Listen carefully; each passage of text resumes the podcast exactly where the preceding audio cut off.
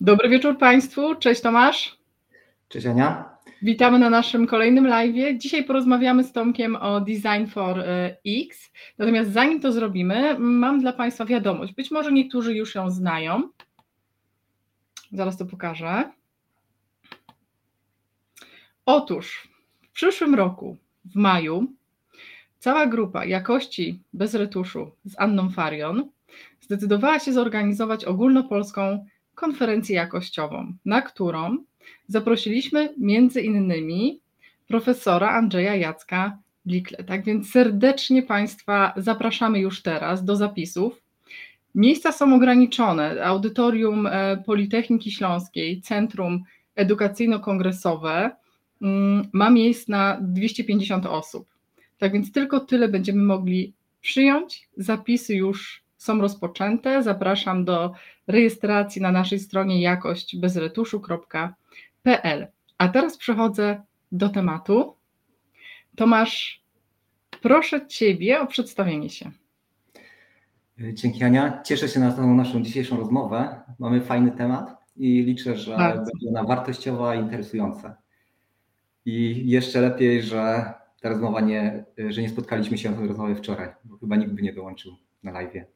A, no tak, no tak, wczoraj. Całe szczęście, że przeszliśmy dalej, więc super. Trzymamy dalej kciuki e, za naszą polską e, drużynę. Wczoraj ja chciałam zrobić notabene e, spotkanie naszej grupy jakości bez retuszu i wszyscy odmówili. Dziwne, prawda? Ciekawe dlaczego. Ciekawe dlaczego. Tomasz, e, powiedz coś o sobie. Dobra, może ja skupię się na tej, e, tylko tej części biznesowej, a tę pozostałą zostawmy na jakieś inne spotkanie. Od y, ponad 15 lat y, pracuję w przemyśle w obszarze związanym z rozwojem produktu i wprowadzaniem tego produktu y, do produkcji, z czego przez ostatnie 10 lat w branży automotive. Dotychczas pracowałem na różnych stanowiskach, od wsparcia produkcji aż po różne centra inżynieryjne. I to szerokie doświadczenie pozwala mi na szersze spojrzenie na produkt, na proces, na różnice pomiędzy nimi, ale także na wiele elementów łączących te dwa różne światy. E, I dodatkowym argumentem za tym, że dziś tutaj rozmawiamy, może być fakt, że jestem autorem licznych artykułów krajowych i zagranicznych, a także kilku patentów, zarówno z obszaru rozwoju produktu, jak i procesu. I a Tomasz, ja jestem jeszcze ciekawa jednej rzeczy, bo um, ty z wykształcenia jesteś doktorem inżynierem. Powiedz mi, na jaki temat pisałeś swoją pracę doktorską? Tego nie wiem. Moja praca była z, z chłodnictwa z, um, i z nowych technologii, z odnawialnych źródeł energii. Super. Mój Super. temat dokładnie był, było um, urządzenie chłodnicze pracujące na słońce. O, bardzo, bardzo, bardzo, bardzo interesujący temat. Tomasz, bardzo chciałbyś jeszcze coś... Coraz, coraz więcej tych tematów się teraz pojawia. Tak. Dokładnie. E, Tomasz, chciałbyś jeszcze coś powiedzieć na swój temat? Coś chcesz jeszcze dodać? E, nie, na tym bym się zatrzymał. Dobrze, to może ja jeszcze tak e, w ramach wstępu powiem, że mm, mm, jak zwykle te nasze spotkania, nasze live trwają około 30 minut. Tak więc w tym czasie i tym razem postaramy się zmieścić. E, Tomasz, proszę Cię, przedstaw zakres dzisiejszego, e, dzisiejszego spotkania. Wiemy, że to jest Design for X, czyli o czym będziemy rozmawiać? Będziemy rozmawiać o ogólnie o projektowaniu, o tym, jak, jak to zrobić najlepiej. A dzisiaj chciałem powiedzieć właśnie, czym ten Design for X jest i czym jest ta tajemnicza litera, ten, ten X właśnie. E, poza tym opowiem dlaczego im szybciej wprowadzamy poprawki do projektu, tym lepiej, a także dlaczego konieczność wprowadzania tych poprawek w ogóle e, powstaje. I na koniec przedstawię też e, klasyfikację elementów wchodzących w skład e, naszego tematu. Okej, okay, Tomasz, no to zaczynamy. No to co to jest ten Design for X? Jeśli byśmy chcieli to przetłumaczyć, no to byłoby to projektowanie ukierunkowane na doskonałość lub projektowanie dla doskonałości. I szukając takiej książkowej definicji, można by powiedzieć, że jest to zestaw reguł pozwalający już e, na etapie projektowania wyrobu e, uwzględnić e, wszystkie wymagania całego cyklu życia wyrobu, nie tylko te wymagania funkcjonalne klienta, ale także między innymi wymagania procesu produkcyjnego, logistyki, czy też e, finalnie wpływu na środowisko. I tutaj e, myśląc e, o Design for X, czy też można się spotkać z nazwami DFX lub Design for Excellence, wszędzie tam występuje nam ta tajemnicza literka. I podobnie jak w matematyce, ten X jest zmienną, która może przyjmować różne wartości, tak tutaj bardzo podobnie. Ten X jest parasolem, pod którym siedzą sobie różnego rodzaju metodologie, między innymi projektowanie pod montaż, pod wytwarzanie, czy też pod jakość. Super. Tomasz, okej, okay. ja tylko chciałam jeszcze od razu przejść do następnego slajdu, bo tutaj pokazałeś nam taki bardzo interesujący wzorzec. Chyba ci przerwałem, chciałeś coś jeszcze dokończyć, tak? Powiedzieć. W zasadzie chciałem przejść do, przejść okay. do tego. Chciałem, chciałem bardziej obrazowo to przedstawić, e, to, to, co, to co przed chwilą powiedziałem, w taki dość regułkowy sposób. E, czyli e, wyobraźmy sobie, że nasz projekt jest pewnego rodzaju modelem, że jest to wzorzec, do którego dążymy i przedstawmy go sobie tutaj za pomocą spirali Fibonacciego, czy też tak zwanej złotej spirali. I teraz, jeżeli projektujemy nasz wyrób, jeżeli podczas projektowania weźmiemy pod uwagę wszystkie wymagania klienta, zarówno wewnętrznego, jak i zewnętrznego, a także uwzględnimy ograniczenia wynikające z procesu produkcyjnego, ale także inne ograniczenia, które występują podczas e, cyklu życia wyrobu, to powstanie nam rzeczywisty produkt, który nie tylko łatwo się montuje, działa tak jak powinien, ale dodatkowo nie ma negatywnego wpływu na środowisko, a po zakończeniu swego życia podlega recyklingowi. Czyli to jest coś, co mamy na kolejnym slajdzie. Już otwieram. Dokładnie, dokładnie to. Czyli coś bardzo bliskie, niemalże doskonałe. E, natomiast gdy pod uwagę zostaną wzięte jedynie wymagania funkcjonalne, bez zwracania, zwracania uwagi na te pozostałe, to powstanie nam potworek, który może nam wygenerować na przykład 50% odrzutów na produkcji albo wróci do nas jako reklamacja. I co prawda czasem można dostosować e, nasz projekt do procesu produkcyjnego, natomiast nie zawsze jest to możliwe, ale na pewno im szybciej w cyklu życia to zrobimy, tym lepiej. Okej, okay. Tomasz, e, a Powiedz jeszcze nam to właśnie, mówisz im szybciej, tym lepiej, czyli ile kosztują nas poprawki? Właśnie.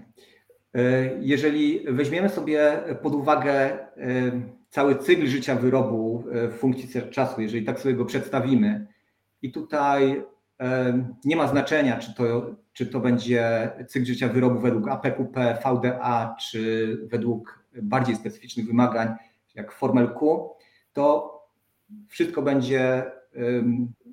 Mówimy tutaj oczywiście o takim zaawansowanym planowaniu e, jakości. Wymieniłeś tutaj takie e, toolsy z branży stricte e, motoryzacyjnej, tak? Tak, natomiast jeżeli to nie, nie odnosi się tylko do branży motoryzacyjnej, w zasadzie wszędzie, wszędzie to, to będzie wyglądało podobnie.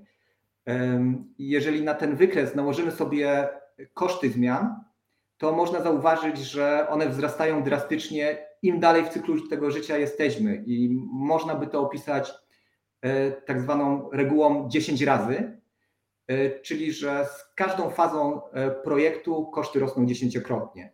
W naszym przypadku ma, mamy tutaj te fazy rozwoju, fazy wymagań, fazę rozwoju, fazę produkcji i fazę wytwarzania.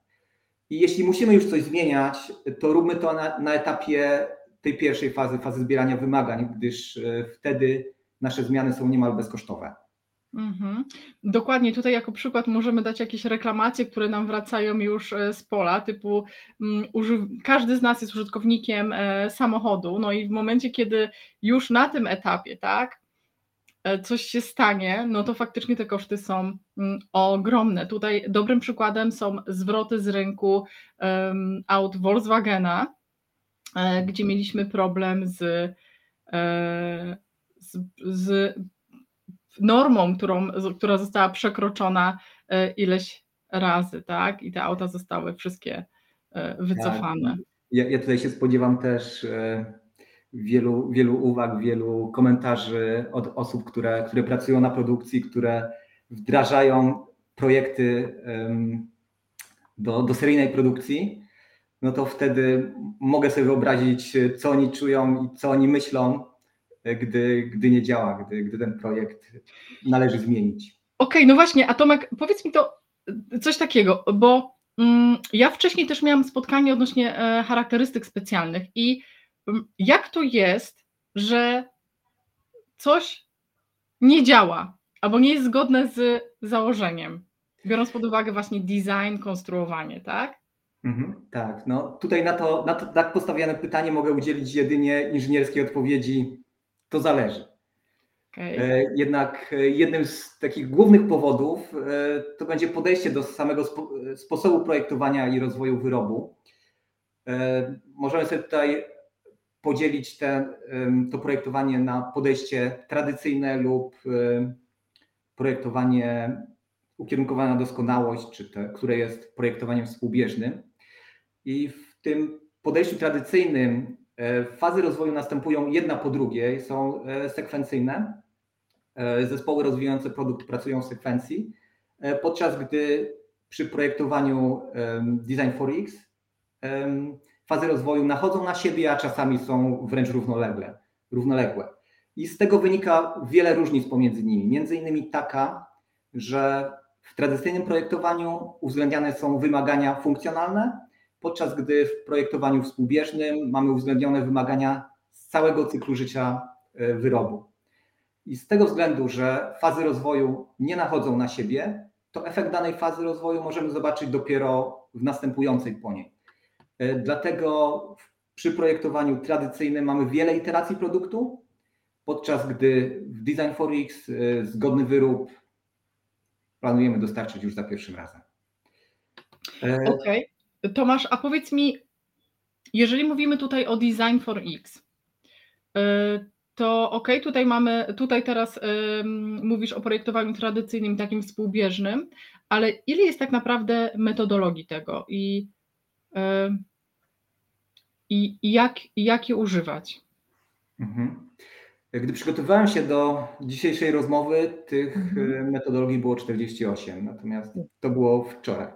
Okay. Dzisiaj, dzisiaj ta liczba mogła się już zmienić, e, ponieważ. A to ja tak zapytam z ciekawości, są jakieś strony, które to wszystko ewentualnie gdzieś zapisują? Oczywiście, oczywiście, oczywiście, że są. E, też e, ta duża liczba i pojawianie się nowych metodologii wynika z tego, że spojrzenie na produkt, spojrzenie na wyrób, wymagania się zmieniają w stosunku do tego, co było kiedyś, a to, co jest teraz. Teraz na przykład dużo bardziej patrzymy na, na ekologię, na, na środowisko, na to, jak nasz produkt, jaki nasz produkt zostawi ślad węglowy i jak bardzo jest czysty. I mamy, tak jak wspomniałem, mamy tutaj cały wachlarz tych metodyk, natomiast najstarszymi z nich i chyba najbardziej znanymi to są takie dwie: design for assembly, czyli projektowanie dla montażu, i design for manufacturing, czyli projektowanie pod wytwarzanie. I o ile pierwsza z nich skupia się na tym, żeby, żeby wyeliminować jak najwięcej części, to ta druga skupia się na tym, żeby, wytworzenie pojedynczych komponentów było jak najtańsze. Tutaj poprzez kombinację jak, najlepszy, jak najlepszego materiału użytego oraz, oraz procesu. E, I tutaj e, jeszcze wspomnę, że wczoraj e, zostałem wywołany do odpowiedzi przez Jacka Śliwińskiego, który stwierdził, że właśnie te dwie metody muszą jakoś ze sobą współgrać. I tutaj powiem, że teza jest jak najbardziej słuszna, ponieważ wpływają one na siebie. Powiem nawet, że powstała metodologia E, która łączy oba, podejścia i nazywamy ją DFMA. Tutaj nie mylić z DFNA. E, czyli tu jest Design for Manufacturing and Assembly. E, tutaj uwzględnianie ich, tych dwóch metodologii razem jest o tyle ważne, że zmniejszanie liczby elementów składowych jest opłacalne jedynie do pewnego poziomu, e, gdyż później poziom skomplikowania części jest na tyle duży, że koszt ich produkcji e, przewyższa oszczędności, które mamy z eliminacji części. I z drugiej strony zmniejszanie kosztu komponentów, które zostaną wyeliminowane, nie ma sensu. I to pewnie brzmi skomplikowanie, natomiast chcąc zastosować którąś z tych metodologii, nie musimy błądzić na ślepo.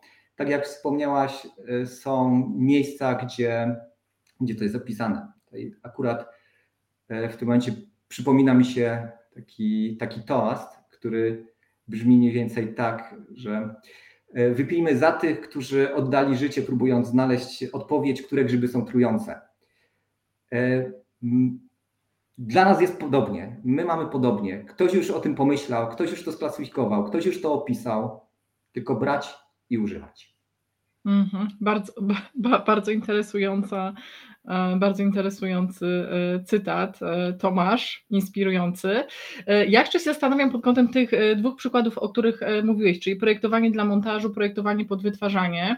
Wspomniałeś tam jeszcze o kosztach, a tutaj między innymi mm, na slajdzie, który teraz się wyświetla i widzimy, jest również projektowanie minimalizujące koszty. Mógłbyś coś nam jeszcze powiedzieć na ten temat? Jak to się ma z tymi wcześniejszymi? Na przykład projektowaniem pod wytwarzanie? E, tak. E, tutaj e, to, to jest zestaw narzędzi, który minimalizuje, minimalizuje koszty całych, całych części i stosując je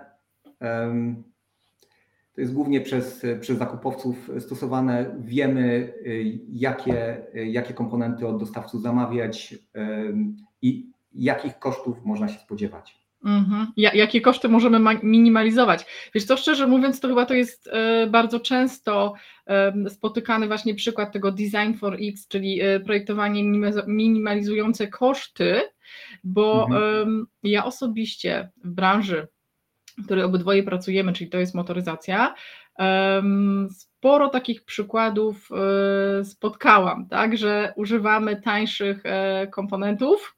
Mhm. Jest to możliwe, ale z drugiej strony później e, napotykałam problemy z tym związane. Albo gdzieś jest e, większy hałas, albo gdzieś coś jest mniej e, szczelne, o, że tak powiem, wytrzymałości czy zużyciu mhm. szybszym nie wspominając. Tak, bo ten design to cost bardzo często jest połączony z inną metodologią design to value, czyli mhm. musimy sobie określić, jakie są nasze um, krytyczne funkcjonalności, które musimy spełnić. I mhm. e, obniżanie kosztów nie może być kosztem funkcjonalności produktu. Okej. Okay. E, Tomasz, ja wiem, że jeszcze, bo przed tym spotkaniem żeśmy się z chwilę, 15 minut wcześniej spotkali. E, ja widziałam tą prezentację wcześniej. Wiem, że przygotowałeś dla nas takie przykłady z stricte z branży, gdzie to design for X jest wprost wpisane.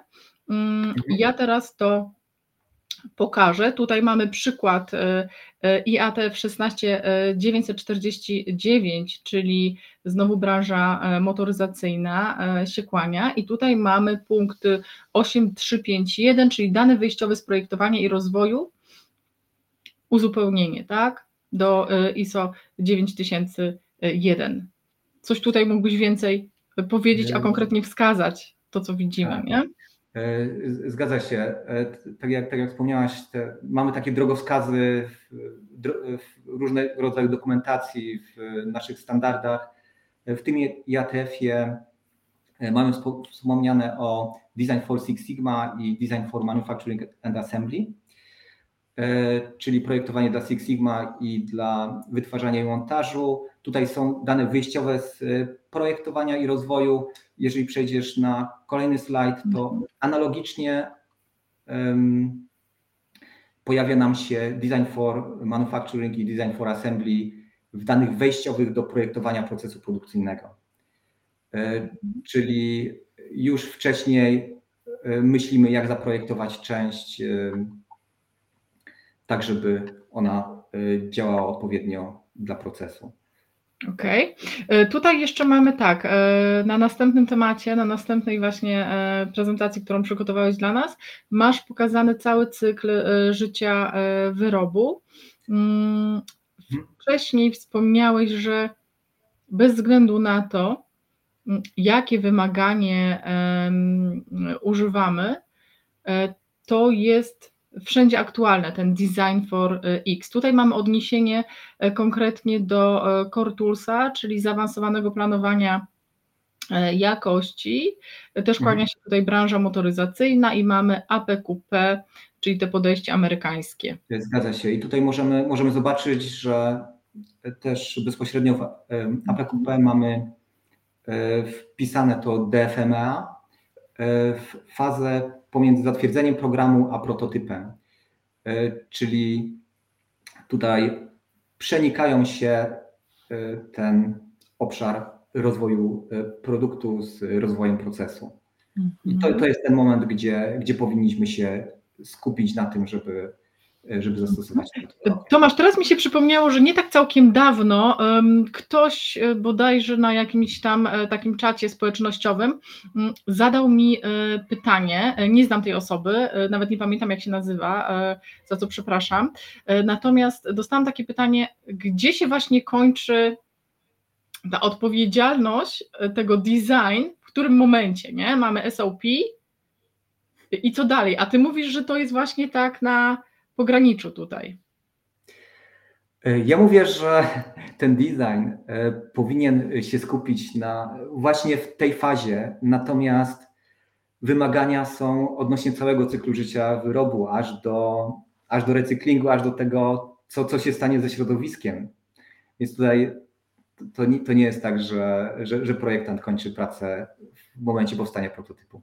Ja Ci bardzo, bardzo dziękuję za tą odpowiedź, dlatego że to nie, był, to nie było jedno pytanie do mnie zadane w tym temacie, ale często ludzie mnie o to pytają. Ania, co ja mam powiedzieć y, działowi projektowania, albo co ja mam powiedzieć w innym dziale, bo oni mówią, że to już jest nie ten etap. Oni już swoją robotę zrobili, to nie jest mój problem, nie? Mhm. Kłania się oczywiście podejście procesowe, ale dzięki Ci Tomasz za to, e, za, za to, co powiedziałeś, tak? bo to jest bardzo ważne i wszyscy powinni sobie zdać z tego sprawę, że to jest cały cykl życia wyrobu i również ta faza właśnie użytkowania aż do recyklingu. Oczywiście, że tak. Dokładnie. Tomasz, tutaj mamy e, kolejny przykład. Mamy przykład tak. E, FMA z kolei, o którym już też wspomniałeś. E, tutaj e, też e, w, w, różnych punktach mamy wspomniane i projektowanie pod montaż, i projektowanie pod wytwarzanie, i projektowanie pod testing. To, to jest coś, co się pierwsze pojawia w, tych, w, tej, w tej dokumentacji. Mhm. Okej. Okay. Ale pewnie chciałabyś jakieś posłuchać o jakichś przykładach, bo tak mówimy o tych standardach. O tych... Właśnie, właśnie, przykłady mile widziane, więc może przejdźmy do tych przykładów. Tak, to, to ja zacznę. Bardzo proszę. E, zacznę od projektowania dla, dla montażu e, i tutaj posłużę się historią, prawdziwą historią sprzed roku, e, gdy moja mama robiła remont domu i między innymi wymieniała lampy. Do salonu zamówiła dwie te same lampy, które po montażu wyglądały identycznie. Natomiast pochodziły z różnych, z różnych dostaw i różniły się szczegółami, które miały okazało się ogromny wpływ na ich montowalność. Lampa pierwsza e, miała więcej śrubek, otwory montażowe były w mało dostępnych miejscach. E, dodatkowo miała jakąś dziwną przystawkę do finalnego montażu dolnej pokrywy. E, w tej drugiej lampie widać było, że to już jest późniejsza dostawa i odrobiono, odrobiono lekcję, czyli zmniejszono liczbę komponentów już o 22%, Przemyślano ich położenie, dzięki czemu czas montażu skrócił się o 30%, a poziom frustracji spadło ponad 2 trzecie. A ja zapytam, to był ten sam producent? To był dokładnie ten sam producent, kupione mhm. dokładnie w tym samym sklepie. Okej. Okay. Okej. Dwie, ró- dwie różne dostawy, ale nie wiemy z jakiego czasu pewnie. No nie, nie, nie, nie sprawdziłem tego. Jak szybko odrobili lekcję, czyli jak, jak szybko wyciągnęli wnioski, tak? Okej. Y, Mamy bardzo e, ciekawy kolejny przykład, e, który tutaj przygotowałeś. To- to E, jest też- Jestem bardzo ciekawa opowieści tutaj o nim. Zaraz spróbuję włączyć, bo coś mam e, problem z przeskoczeniem na kolejny slajd, ale już może mi się uda. O, mamy Mhm. to. E, To jest też przykład, który, który bardzo lubię. Jest to historia e, Cadillaca z e, lat 90. ubiegłego wieku. Aby zapewnić rentowność wytwarzanych samochodów podczas rozwoju tych dwóch modeli Seville i Eldorado, firma książkowo podeszła do tematu. Został zebrany, przeszkolony multidyscyplinarny zespół z projektowania pod wytwarzanie i e, pod montaż. I ten zespół w e, trakcie szeregu ustrukturyzowanych sesji projektowych był w stanie przeprojektować w znaczący sposób szereg systemów w tych samochodach. Między innymi w przednim zderzaku zredukowana została liczba części o połowę, a czas potrzebny na montaż o 56%. E, W podobny sposób przeprojektowane zostały także między innymi montowanie, mocowanie amortyzatora czy też drążka stabilizatora. Natomiast to jest tylko kilka przykładów. E, Tam była cała, cała lista e, tego, co się, co się udało zmienić. Naprawdę robi wrażenie. Mhm. Faktycznie dane też, które powiedziałeś w liczbach robią, mm, robią wrażenie. Mhm. E, Dobrze, no to design for, for X, czyli dążymy ku doskonałości. Tomasz, a powiedz nam coś więcej o design for Six Sigma. E, Tak, Design for Six Sigma, projektowanie dla Six Sigma. Tutaj odniosę się do tego, o czym już e, tutaj wspomniałaś, e, że kilka tygodni temu prowadziłaś webinar o char- charakterystykach specjalnych. Opowiadałaś tam o wymaganych poziomach wskaźników zdolności procesu, między innymi. I jeżeli wiadomo na wczesnym etapie projektowania, jakie ograniczenia ma dostawca części, a także jakie ograniczenia mają procesy produkcyjne, to na przykład używając y, metody DM, DMADV, czyli Define, Measure, Analyze, Design, Verify od pierwszych liter, możemy pracować nad y, odpowiednimi CPK-ami, czyli tymi odpowiednimi y, wskaźnikami. Zdo, zdolność procesu. Mhm. Tak, natomiast w praktyce często e, to wygląda jak e, w historii z biurem architektonicznym, e, gdzie przychodzi deweloper i mówi, że potrzebuje projekt budynku. Na pytanie architekta, co jest do zaprojektowania, odpowiada, że budynek, który już stoi, teraz potrzeba tylko dokumentacji. No i w takiej sytuacji niewiele można zdziałać. Mhm. Bardzo ciekawe. Często często się zdarza. Bardzo ciekawy przykład.